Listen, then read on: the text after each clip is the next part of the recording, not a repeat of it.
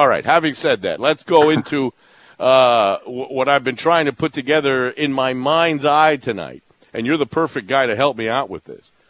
With this whole uh, last dance fever that everyone has with the Chicago Bulls, I thought to myself, if there was a team and an era that would deserve a, a, another production of quote unquote like the last dance, it would be the 2011 Philadelphia Phillies.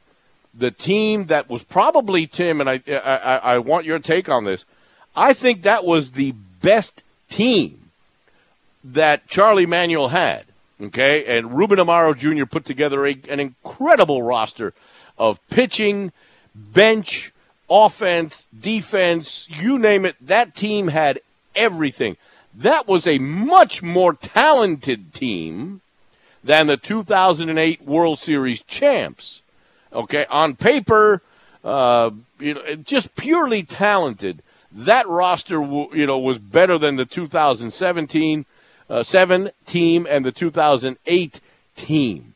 Let's start with that first of all. If you agree or disagree with me on it, and why it, it, it just didn't kick into high gear in that series against the Cardinals. Not only do I agree with you with that, but the Phillies just celebrated, I think it was their 137th birthday yesterday. I think that is the best team regular season wise that has ever existed in the Philadelphia Phillies organization. They they were that good, had that much talent, and there was something about that season where Citizens Bank Park became the place to be. People that didn't like baseball wanted to be there, and it was not that way in 2007 and 2008. Now, winning a World Series going back in 2009 that contributed to it, but having Roy Halladay here, having Cole Hamels here, having Roy Oswalt, even though he didn't have a great season, and what really put the icing on the cake was Cliff Lee coming back and I mean, I, I don't know how historically accurate it is that he spurned the Yankees, but that was kind of the narrative at the time that Cliff Lee spurned the Yankees, took less money in years, and came back to Philadelphia. And it created one of the most magical seasons in the history of Philadelphia sports. And I, I was doing a show recently where I talked about what the most disappointing Philly season is in the last, I, I think I said 20 or 25 years.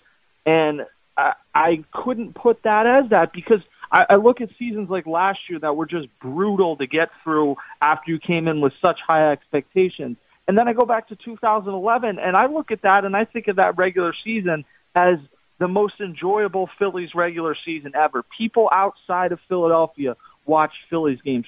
Teams were jealous jealous of the Phillies. Opposing fans were jealous of the Phillies. That has never happened in my life in any other season, and I don't know if it ever will happen again. So when I look back to 2011, that's what really sticks with me initially. It was the hottest ticket in town. The uh, the sellout uh, streak was incredible. You're absolutely right. The Phillies were the darlings of the national media, the national television. The, you know, they were on the uh, they basically on the game of the week just about every week. It, they were the glamour team of Major League Baseball, and you know, as as harshly as Ruben Amaro was treated on his way out the door, you know, people forget that you know he's the guy that put that roster together, Tim.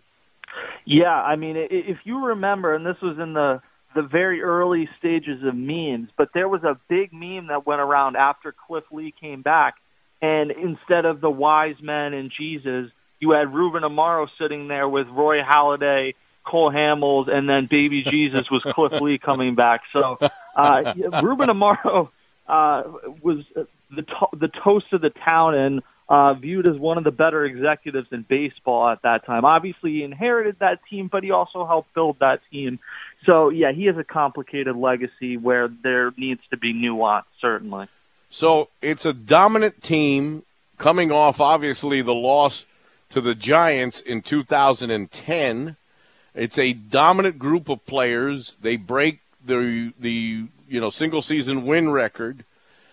And it's interesting though, Tim, and I discussed this earlier tonight with Scott Lauber.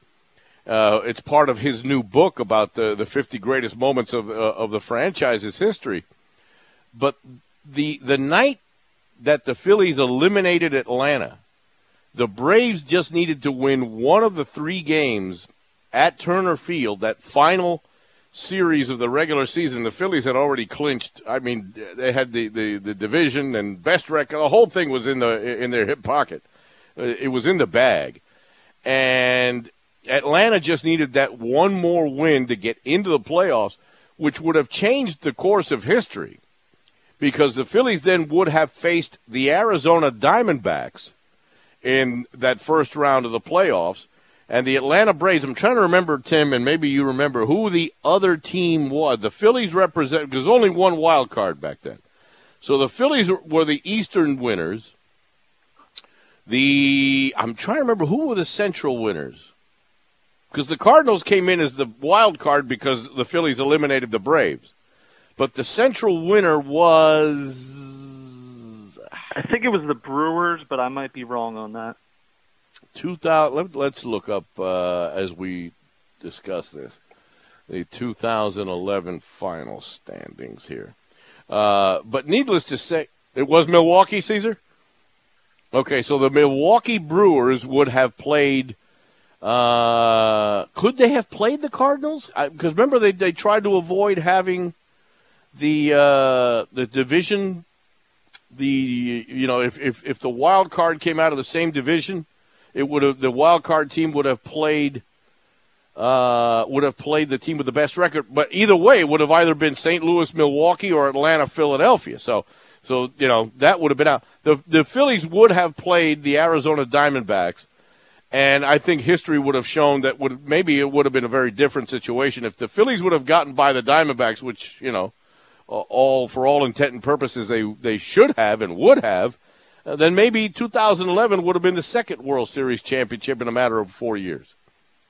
Yeah, it's it's crazy to look back on. The one thing I would say though is the Phillies have locked everything up in that final series except clinching sole possession of the greatest single season in Phillies regular season history because the right. previous record had been 101 wins. They entered that series with 99, so they needed to sweep the Braves. They did that. They got to 102, which is the franchise record and probably will be for a very long time. But it ultimately came at the cost of you knocked the Braves out and you let the Cardinals, who would eventually win the World Series. It was Albert Pujols' final season there. Uh, Chris Carpenter was kind of like his final go round. So you let the team in that ended up knocking you out and winning the World Series. Did Tony La Russa outmanage Charlie Manuel in that series? I, I, I don't even know that it's fair to say it because you had Cliff Lee in Game Two had a five nothing, four nothing lead, one of those two. The mm. Phillies won Game One and they won Game Three. Cliff Lee is one of the best pitchers that's ever pitched for the Phillies. He's one of the most successful postseason pitchers of the last 25 years. And he laid an egg that night, and ultimately it kept the door open. The Cardinals won Game Four, and they won Game Five. What, what really hurt the Phillies that series was not their pitching beyond game two. It was the fact that they didn't hit enough. Hunter Pence, who was the big uh, uh trade deadline pickup in 2011, did not hit in that series. Ryan Howard didn't have a great series. So you just had a series where game five of the series, Roy Halladay and kind of like his final amazing Roy Halladay type start laid his heart out there for you and you couldn't even get him one run. So I, I find that difficult to blame on Charlie Manuel and more to blame on a, a lineup loaded with MVPs and All Stars that just simply didn't perform when they needed to in that series. I, I do remember clearly that uh, LaRussa was working the umpires, was bench jockeying the umpires big time throughout that entire series, and La Russa was a master, an absolute master of getting the umpire to get the, the strike zone for his pitcher. Uh, La Russa was, you know, a, a, tremendous bench jockey, uh, but was a guy that would drive umpires, you know, to the point of, of, of no return where you would see the difference even within a game where the strike zone would change after La Russa just constantly bannering with the uh, with the umpiring crew, especially at home plate. Yeah, Tony La Russa had no problem making people mad, whether it was umpires. And, you know, obviously we saw the last two years, people did not respond kindly in Philadelphia to a ton of pitching changes. But long before we called the analytics, Tony La Russa was switching relief pitchers and dragging games out for three, four, five hours before it was cool. So, uh, yeah, I mean, Tony La Russa did not care about making anyone mad, making any enemies, and it ultimately ended with him winning multiple World Series championships and having a plaque in Cooperstown. So I'd say it worked out pretty well for him. Some of the interesting personalities on that 2011 team. You mentioned Hunter Pence, who you know came midseason. Let's go eat when he discovered that there was great food in Philadelphia. You know that was his way of of uh, getting embraced uh, by the fan base. Uh, you know, you, you had the I remember the the Sports Illustrated cover of the pitchers, and they demanded. Remember, I think it was Roy Halladay. Was it Halladay that said, "I'm not doing the cover unless Joe Blanton was it Blanton that was that was also uh, included in the photograph for the cover of the magazine. So you had a, a collection of of really, you know, really uh, distinct personalities on that team. You had guys coming off the bench like Ben Francisco of all people, who, if I'm not mistaken, hit a big home run in that series. You had a lot of different kind of guys that all blended pretty well together. Yeah, Ben Francisco, game three, he won the game with. Uh, I mean, they essentially stole that game at Busch Stadium because he came off the bench and hit a pinch hit, go ahead home run that won the game. I mean, off the bench, I, I think we hear a lot of these names now and remember when they eventually got expanded roles and didn't do it as well. But John Mayberry, Wilson Valdez, guys that were really solid contributors off the bench. You had that. And then you had a lineup. I mean, go down this list. Hunter Pence might have been the only one on that team that hadn't played in a World Series yet. You had Polanco, who hadn't played in one with the Phillies, but had in Detroit. Raul Ibanez had in 2009, and the rest of the team was on the team in 2008. So this was a deep team, deep in playoff experience, and uh, I, a lot of these guys. Ryan Howard was not his peak in 2011. Jimmy Rollins was coming down. Chase Utley had been injured, but these were still guys at the back half of what should have been their athletic primes. And I mean, Shane Victorino, that was probably his best season that year. So you, you had just a, a ridiculously good lineup on paper as well. And that's what I think makes it so disappointing that when you needed them to be great in game five, you got a great performance out of Roy Halladay. You got nothing out of the lineup. How does a team that won 102 games go the very next season to being a 581 and 81 team? Because Chase Utley missed the majority of the season. Ryan Howard, who tore his Achilles in the final game of that uh, 2011 NLDS, I don't think he came back until August, and he really wasn't in great shape when he came back because uh, when you're a bigger guy and you don't play sports for a ton of time because you have your Achilles torn, it's hard to get immediately back into professional athlete type shape. Uh, you had Roy Halladay fall off uh, after that because his uh, he just essentially had a 12 year stretch of throwing a ton of innings and being great, and uh, he just kind of hit a wall after that season. You didn't have a great bullpen, although you did bring Jonathan Papelbon in that year. But uh, you had a lineup that essentially all got old at once, and that was the issue. It was the same thing that made them all great at once. Kind of ended up being the Phillies' downfall in 2012, and then you got into a, a stretch of years that were just kind of ugly because everyone knew the Phillies needed to rebuild, and they didn't for quite some time. We're talking to uh, Tim Kelly, who knows a lot about uh, Phillies history, uh, writes about the Phils, does podcast, radio.com, part of our uh, Entercom family.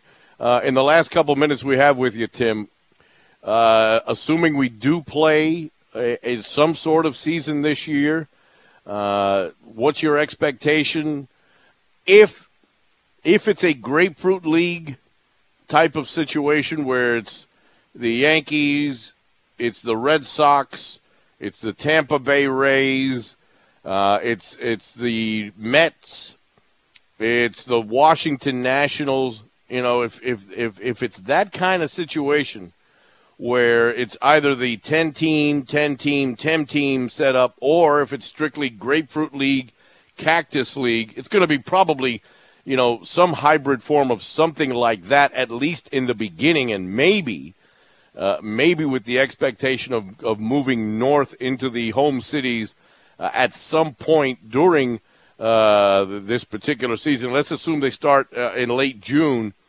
Can the Phils compete with those top five teams, the ones that I named right off the bat? Yankees, Rays, Red Sox, uh, Mets, Nationals.